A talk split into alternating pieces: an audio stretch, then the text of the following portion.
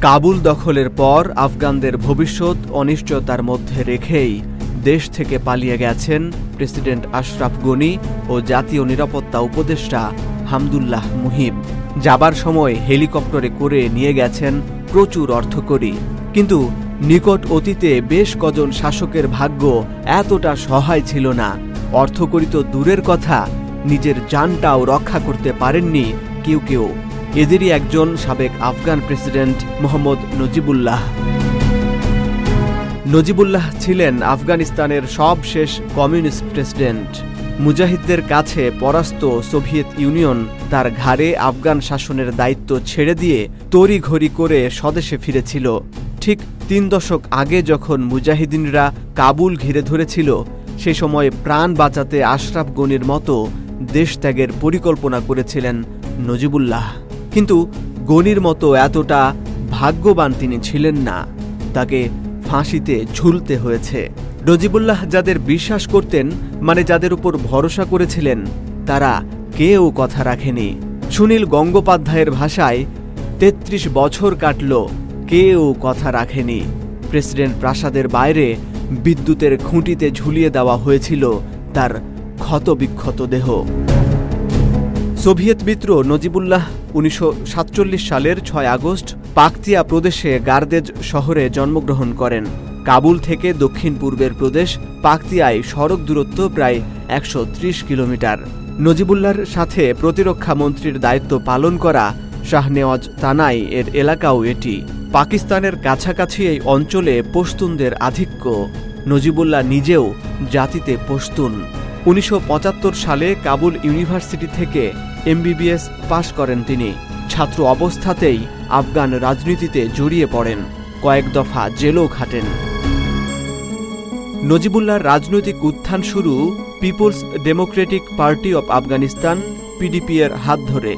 উনিশশো পঁয়ষট্টি সালে কমিউনিস্ট পন্থীরা গড়েছিল দলটি। রাজনৈতিক মতপার্থক্যের কারণে বাদশাহ জহির শাহ কর্তৃক প্রধানমন্ত্রী দাউদ খানকে বরখাস্ত করার পরের বছর উনিশশো চৌষট্টি সালে নতুন সংবিধান প্রণীত হয় আফগানিস্তানে। তাতে রাজনৈতিক দল গঠনের অনুমতি দেওয়া হয়। ফলে সাংবিধানিক রাজতন্ত্রের আওতায় গণতন্ত্র চালু হয়। এই সুযোগেই এগিয়ে যায় কমিউনিস্টরা। দেশের বেশিরভাগ মানুষ যেখানে অশিক্ষিত, গরিব ও ধর্মপ্রাণ, সেখানে শিক্ষিত এলিট শ্রেণি ছিল কমিউনিস্ট মতদর্শের অধিকারী। তাই রাজনৈতিক দল হিসাবে পিডিপিএ সবল হতে থাকে। উনিশশো সাতষট্টি সালের পর কমিউনিস্ট দল পিডিপিএ দুই ভাগে ভাগ হয়ে যায়। বার্রাক কারমালের নেতৃত্বে একদল পরিচিতি পায় পারচাম নামে। আর নূর মোহাম্মদ তারাকি ও হাফিজুল্লাহ আমিনের আরেক দল পরিচিত হয় খালকি নামে। সর্দার দাউদ খানকে প্রাসাদে হত্যা করে উনিশশো আটাত্তর সালে আফগানিস্তানের ক্ষমতা দখল করে পিডিপির দ্বিতীয় গ্রুপ খালকি। সেই সরকারে নেওয়া হয় নজিবুল্লাহকেও। কিন্তু কোন্দলে জড়িয়ে দল ছাড়েন তিনি? তারপর কিছুদিন ইউরোপে নির্বাসিত সময় কাটান নজিবুল্লাহ। পরে সোভিয়েত ইউনিয়ন নূর মোহাম্মদ তারাকি হত্যাকাণ্ডের বদলা হিসাবে হাফিজুল্লাহ আমিনকে হত্যা করে আফগানিস্তানের পূর্ণ নিয়ন্ত্রণ নিলে নজিবুল্লাহ ফিরে আসেন দেশে। ততদিনে আফগানিস্তানের ক্ষমতায় পিডিপি এর প্রথম গ্রুপটি মানে বার্রাক কারমালের পারচাম, কারমাল হয়ে ওঠেন একচ্ছত্র নেতা। সোভিয়েত জমানায় আফগান গোয়েন্দা পুলিশের প্রধান ছিলেন নজিবুল্লাহ। এই সংস্থার নাম ছিল খাদানত ই এতলাত দৌলতি খাদ। পরে উনিশশো আটাত্তর সালে তাকে আফগান মসনদে বসায় রাশিয়া। এদিকে আফগান মুজাহিদরা রুশ বাহিনী ও তাদের আফগান দোসরদের বিরুদ্ধে প্রতিরোধ জারি রেখেছে। আমেরিকার অস্ত্র ও অর্থে ক্রমেই তারা শক্তিশালী হচ্ছে। এ অবস্থায় রুশরা কি তাকে শেষ পর্যন্ত রক্ষা করতে পারবে? দুশ্চিন্তায় পড়েন নজিবুল্লাহ। দ্বিধাগ্রস্ত নজিবুল্লাহ ইসলামিস্টদের মন রক্ষায় কমিউনিস্ট পূর্ববর্তী রিপাবলিক অব আফগানিস্তান নাম ফিরিয়ে দেন আর ইসলামকে প্রধান ধর্ম ঘোষণা করেন। কিন্তু তাতেও মুজাহিদদের মন রক্ষা হয়নি। কাবুল সরকারের অনুগত, সামরিক, বেসামরিক ব্যক্তিরা পোল্টি নিতে শুরু করে। তাদের কেউ যোগ দেয়, মুজাহিদিন নেতা গুলবুদ্দিন হেকমতিয়ারের বাহিনীর সাথে, কেউ বা আহমদ শাহ মাসুদের দলে।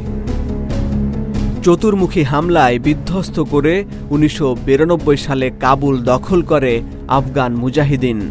সেই সময় কাবুল থেকে নজিবুল্লাহকে উদ্ধার করার চেষ্টা চালায় রুশ মিত্র ভারত। কাবুলে নিযুক্ত তখনকার ভারতীয় রাষ্ট্রদূতের গাড়িতে করে গোপনে নজিবুল্লাহকে দিল্লি নিয়ে আসার পরিকল্পনা ছিল। পরিকল্পনা মতো গাড়িতে উঠেও পড়েন নজিবুল্লাহ।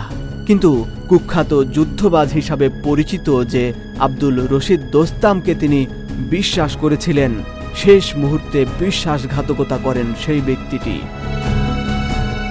আফগানিস্তানে এখনও সুবিধাবাদী যুদ্ধবাজ হিসাবে পরিচিত উজবেক নেতা দোস্তাম। বিজয় দলের পক্ষে হাত মেলাতে তিনি বেশ ওস্তাদ। দোস্তামকে টাকা জোগাতেন নজিবুল্লাহ।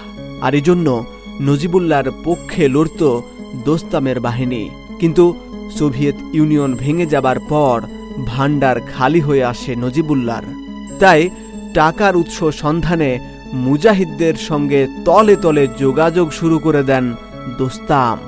যে কারণে বিমানে চেপে ভারতে পালিয়ে আসার পরিকল্পনা থাকলেও বিমানবন্দরে ঢোকার মুখে নজিবুল্লার গাড়ি আটকে দেন দোস্তামের নিয়ন্ত্রণে থাকা নিরাপত্তা কর্মীরায় কাবুল বিমানবন্দরের রানওয়েতে বিমান দাঁড়িয়ে, ভেতরে অপেক্ষায় ভারত সরকার ও জাতিসংঘের প্রতিনিধি দল। কিন্তু বিমানবন্দরে ঢুকতেই পারেননি নজিবুল্লাহ। আবার প্রেসিডেন্ট ভবনে যে ফিরে যাবেন, সে উপায়ও নেই। কারণ ভবনটি ততক্ষণে মুজাহিদদের কবজায়। নিরুপায় নজিবুল্লাহ গাড়ি ঘুরিয়ে কাবুলে জাতিসংঘের একটি কম্পাউন্ডে ঢুকে পড়েন। সাড়ে চার বছর সেখানেই স্বেচ্ছায় নির্বাসন কাটান তিনি। উনিশশো ছিয়ানব্বই সালের সেপ্টেম্বরে বুরহানুদ্দিন রাব্বানির নেতৃত্বাধীন সোভিয়েত বিরোধী মুজাহিদিন সরকারকে হটিয়ে কাবুলের দখল নেয় তালেবান। কপাল পুড়ে জাতিসংঘের দপ্তরে আশ্রয় নেওয়া নজিবুল্লার তালেবান হামলায় পালায়ন পর তখনকার তাজিক মুজাহিদিন নেতা আহমদ শাহ মাসুদ এগিয়ে এসেছিলেন নজিবুল্লাহকে বাঁচাতে। উত্তর দিক থেকে নিরাপদ করিডর তৈরি করে সঙ্গীদের সহ নজিবুল্লাহকে বের করে নিয়ে যেতে উদ্যোগী হন মাসুদ। কিন্তু তাজিক নেতার এই প্রস্তাব ফিরিয়ে দেন নজিবুল্লাহ নিজেই। রুশপন্থী এই পস্তুন নেতা ভেবেছিলেন, যেহেতু তালেবানও পশতুনদেরই সংগঠন, কাজেই পশতুন নেতৃত্ব হয়তো তালেবানের সঙ্গে সমঝোতায় পৌঁছাতে পারবে, তিনি বেঁচে যাবেন। এ অবস্থায় পশতুনদের সাথে দা কুমড়া সম্পর্ক থাকা কোনো তাজিক নেতার সাহায্য গ্রহণ উল্টো পশতুনদেরই খেপিয়ে তুলতে পারে। তাই নজিবুল্লাহ আর তার সঙ্গীদের রেখে সরে পড়েন পাঞ্জশিরের সিংহ আহমদ শাহ মাসুদ। এদিকে জাতিসংঘ কম্পাউন্ডের দখল নেয় তালেবান। সাতাশ সেপ্টেম্বর উনিশশো ছিয়ানব্বইয়ের সকালে কাবুল প্রেসিডেন্ট ভবনের বাইরে বিদ্যুতের খুঁটিতে বাঁধা অবস্থায় নজিবুল্লার ক্ষত বিক্ষত দেহ ঝুলতে দেখা যায়।